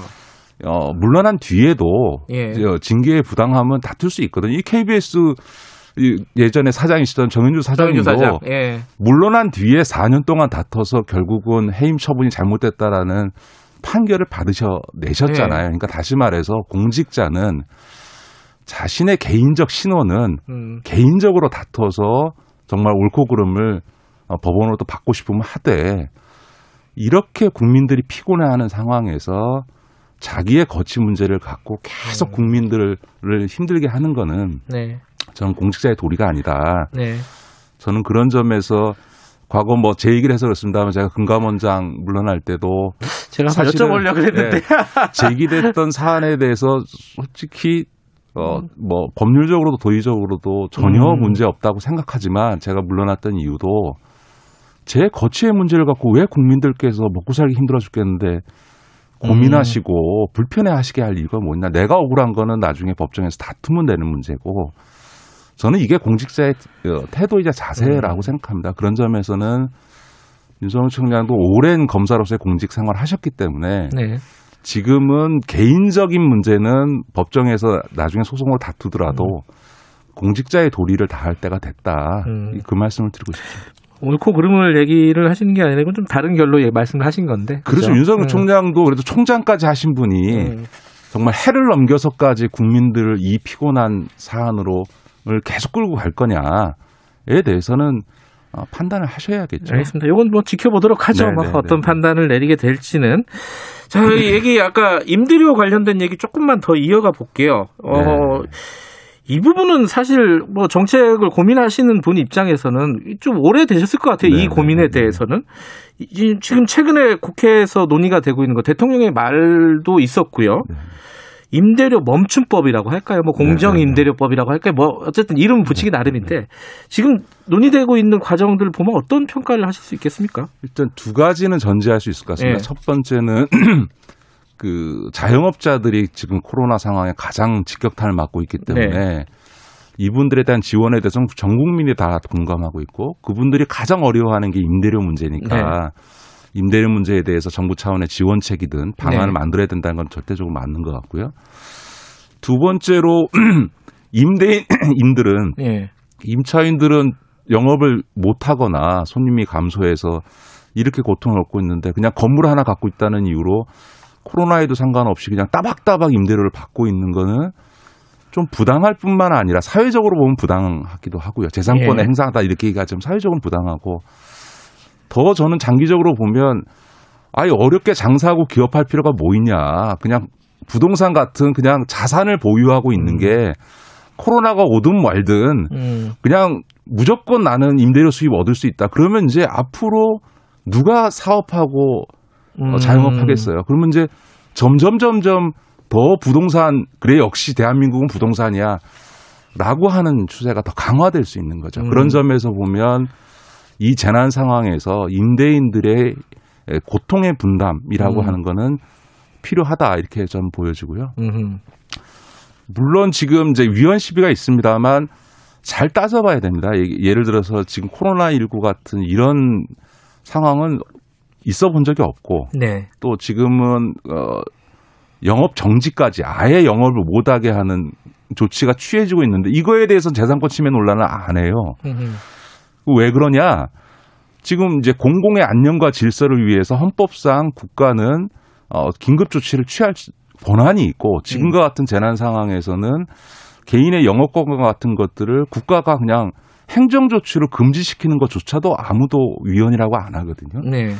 그런 점에서 보면 영업을 금지시킨 어, 자영업 임대인에 대해서 네.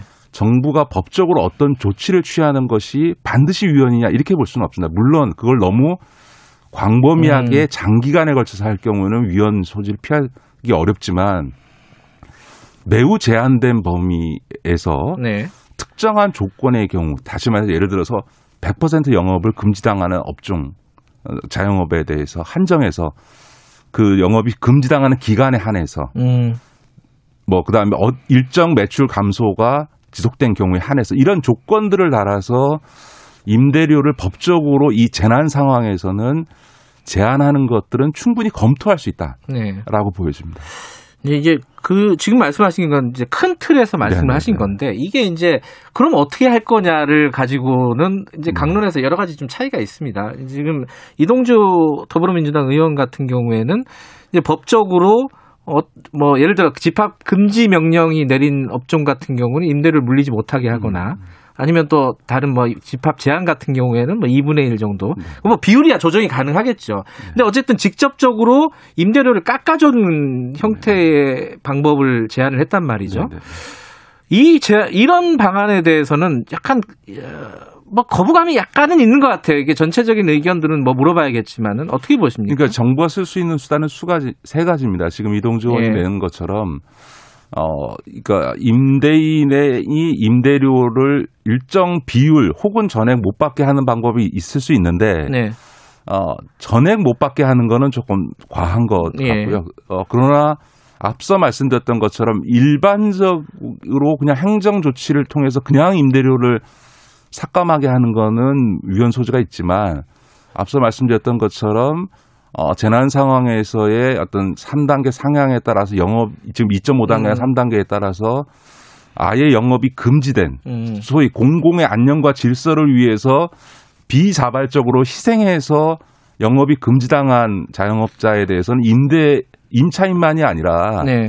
임대인도 동일하게 고통을 분담해야 되는 거죠. 음. 그러니까 임차인에 대해서 영업을 중지시켰다면 임대인에 대해서도 동일하게 일정한 음. 임대료를 삭감하도록 음. 법으로 강제하는 부분은 저는 헌법적으로 적극적으로 검토할 필요가 있다. 그래서 음. 너무 쉽게 재산권 침해에 대한 위헌 소지 논란 때문에 쉽게 이건 안 되는 거다 이렇게 당이나 국회가 음. 결론을 내릴 일은 아니다. 다만 너무 지나치게 확장하는 방식은 곤란하다. 음. 그리고 그걸로 다 해결하려고 해서는 안 된다. 그래서 일단 법으로 일정한 특수한 조건에 제한적으로 임대료를 깎는 방법도 강제하는 것도 검토하고 두 번째는 임차인에 대해서 직접적 지원을 해주는 거죠. 그래서 제가 누차 말씀드렸습니다만 이게 임대료 지원은 지금 잘못하면 엄청난 돈이 들어갑니다. 왜냐하면 지금 재난지원금이라고 해봐야 30만 원, 50만 원, 100만 원 이런 정도 네. 줬는데 임대료는 기본적으로 다르죠. 수백만 원, 예. 많은 데는 뭐 천만 원 이런데 반만 도와줘도 예. 한 달만 해도 지금까지 나간 재난지원금보다 많고요. 음. 그걸 만약 몇 달을 줘야 된다. 그러면 진짜 국가 재정이 흔들릴 수 있는 상황이기 때문에 음. 임대료를 지원하는 데 있어서도 그 엄청난 돈이 들어가서 재난지원금은 무슨 전 국민 보편적 지급이 아니라 지금과 같이 이렇게 어려운 예. 자영업자들에게 집중해야 되는 게 맞는 것 같고요. 네. 그렇다 하더라도 정말 아, 논의가 검토가 저는 좀 치밀하게 될 필요가 있다고 생각합니다. 음. 무조건 지원해줘야 된다가 아니라 어, 제가 파악하기로는 지금 재난지원금과 자영업자 지원에 대한 효과 분석을 위해서 다양한 연구기관에서 어, 카드 매출 데이터를 가지고 지금 자영업 부분에 대해서 분석을 하고 있습니다. 근데 그 제가 파악한 걸로는 이번 이제 다시 3차 유행이 발생하기 전인 네. 12월 말 11월까지는 네. 예상과는 일반적으로 생각하는 거와는 달리 어, 자영업 부분의 매출이 거의 전년 대비 다 회복한 것으로 지금 음. 나타납니다. 물론 업종에 따라 다릅니다. 예. 아예 영업이 계속 제한되어 왔던 데들 업종이라든가 또 지역에 따라서도 좀 다릅니다. 예를 들면 오히려 이태원 같은 데 훨씬 더 직격탄을 받았고요. 음. 사무실 주변의 식당 같은 경우에 회식 장소는 서- 식당 예, 타격이 심하지만 일반적인 식당들은 많이 올라와 있고 음.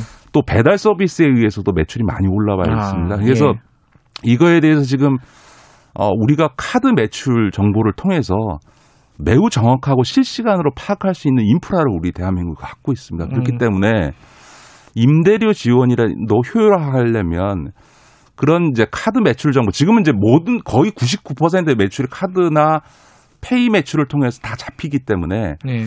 이 매출의 추이와 그에 따른 소득 감소나 매출 감소를 다 볼 수 있거든요. 그래서 정확하게 이 코로나 영업 정지로 인해서 혹은 코로나 상황으로 인해서 음.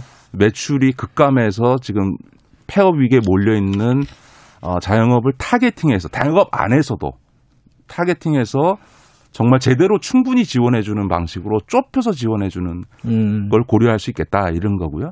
세 번째가 이제 임대인에 대해서도 당연히 이제 만약에 임대료를 강제로 낮추게 예, 되면 지원 문제가 있죠. 당연히 뭐 세제 지원이라든가 여러 네. 가지 뭐 네. 금융상의 지원이라든가를 당연히 고려해야죠. 이 그래서 하나의 방법이 아니라 법으로 임대료를 그 특수한 상황에서 제한적으로 음. 일시적으로 제한 깎게 만드는 수단, 임차인에 대한 지원, 임대인에 대한 세제나 금융상의 지원 이 세 가지 수단을 복합적으로 사용하는 게 맞는 거죠. 네. 근데 벌써부터 그 마- 아, 말씀하신 우려가 좀 있어요. 그 여당 내에서도 이 재산권 문제 때문에 이게 예, 애초에 안 된다. 다른 방법을 생각해보자. 직접 지원을 늘리거나 뭐 예, 이런 예, 예. 방법밖에 안 되는 거 아니냐라는 언론 보도들도 좀 있고 네, 네, 네.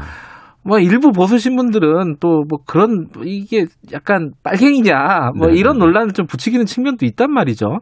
그래서 참 이게 전망이 저는 예. 그 무슨 그 임대료 삭감을 강제하는 법안을 그 공산주의냐라고 얘기하는 분들은 예. 이나 언론은 정말 자산가들의 이익만 대변하는 거죠. 아니 멀쩡한 자영업을 문 닫게 하는 거에 대해서는 아무 소리 안 하고 있다가 네.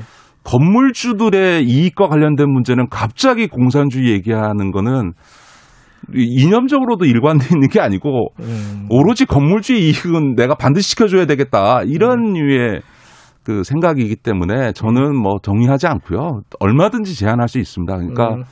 그런 점에서는 뭐 예를 들면 우리가 토지 초과 이득 상한제라든가 뭐 이런 부분에 있어서 얼마든지 경제민주화 조치로 헌법 119조에 의해서 정부가 취할 수 있는 거거든요. 그러니까 네.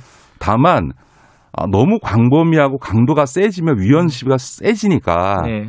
어, 저는 오히려 아주 제한된 범위에서 어, 특수한 조건에서 제한된 기간 동안에 있어서는 임대료 삭감을 법으로 강제하는 방안도 검토해 볼 수 있다. 음. 오히려 이번에 시범적으로 한번 해볼 필요도 있다. 음. 저는 그렇게 보입니다. 이번 뭐 임시국회 때 논의가 어떻게 진행이 되는지 이것도 한번 봐야겠네요. 보고 시간이 많지 않지만 한 말씀만 네, 들어보죠. 공공 임대주택 관련해서 이게 대통령이 찾아가가지고 막 네, 이상한 네, 네, 논란들이 네. 좀 붙었어요. 근데 그걸 차치하고 네. 이게 지금 집값이나 주택 문제에 공공 임대주택을 늘리는 게 도움이 되느냐 마느냐 이게 좀 본질적인 문제인데 어떻게 보십니까 이거? 그러니까 주거 주택 문제는 두 가지 양면이 있습니다. 예. 어, 유승민 대표가 내 집 마련의 꿈을 꺾, 꺾는다 공공임대 주택이 네가 가라 그랬잖아요. 무시한다 이러는데 예. 그때 유승민 대표가 얘기한 내 집 마련의 꿈이라는 건 두 가지가 있습니다. 하나는 재테크의 꿈. 음. 나도 집 마련해서 부동산 가격 상승에 따른 좀 시세 차익 좀 먹어보자. 음. 라고 하는 재테크의 수단으로서의 네. 내집 마련의 꿈이 있고 이사 좀 고만 다니고 좀 이제 편안하게 살 수 있는 집 좀 마련해 줬으면 좋겠다. 안정- 안정되게. 안정된 예. 주거. 이게 동전의 양면처럼 물려 있는 거거든요. 음. 근데 지금까지는 그 보수 정당이라든가 언론은 계속 끊임없이 재테크 수단으로서의 음. 소위 내 집 마련의 꿈에 focusing을 해서 그걸 갖고 계속 분양 주택을 공급해야 된다고 얘기하는데 이미 자가 보급률이 그러니까 주택 보급률이 100%를 넘어가고 있는데도 이렇게 부동산 가격이 폭등하고 예. 전세 문제가 생긴다는 거는 공급을 아무리 물려 늘려도 이 재테크 수단으로 주택이 사용되는 한 음. 부동산 가격의 상승을 막을 수 없다는 게 입증된 거거든요. 그렇다면 부동산 정책을 이런 재테크 수단으로서의 어떤 주택 문제에 포 그러니까 초점을 맞추기보다는 네. 마음 편히 살 수 있는 집이면 네. 그리고 2년 4년마다 이사 다녀야 되지 않고 자기가 네. 원하기만 하면 평생을 살 수만 있다면 혹은 또 중간에 한 10평대에서 애 낳으면 20평대 나이 들어서 40대 되면 한 30평대까지도 임대주택으로 살 수만 있다면 저도 전세에 살고 있거든요. 음. 제가 결혼한 지가 지금 20년, 30년 가까이 되고 있는데도 불구하고 한 4년 제 집 마련 서- 수도권에 서울 아닌데 살다가 서울 들어오니까 그 돈 갖고는 전, 내 집이 안 돼서 이제 전세 살고 있는데 제일 중요한 건 이사 좀 고만 다니고 싶은 거죠. 그러면 예. 그런 점에서 보면 공공임대주택이라고 음. 하는 게 안정적인 주거를 마련한다는 측면에서 긍정적인 네. 정책이라고 알겠습니다. 봐야죠. 집을 어떻게 보느냐 이 본질적인 그렇죠. 관점의 차이일 수도 있다. 네, 여기까지 듣겠습니다. 고맙습니다. 네, 고맙습니다. 김기식 정책위원장이었고요. 오늘 여기까지고요. 내일 아침 7시 20분 다시 돌아옵니다.